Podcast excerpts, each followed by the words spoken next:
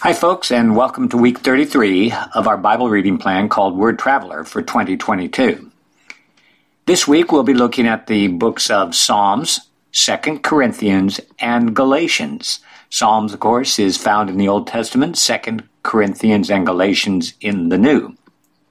Turning our attention to the Old Testament, of the 150 Psalms or chapters in the book of Psalms, King David wrote 73 of them. 50 are anonymous, and the remaining 27 were authored by a handful of Hebrew songwriters and leaders, including Solomon, Psalms 72 and 127, and even one by Moses, Psalm 90. Despite the variety of contributors spanning, well, nearly 1,000 years and expressing the breadth of human emotions, there is a unity of purpose in the book of Psalms, and it is summed up by the simple and all encompassing command Praise the Lord, O my soul. Psalm 104, verse 1. Now let's look at the New Testament. Paul's letter to the churches in Galatia, that is modern day Turkey, was emphatic on one main point.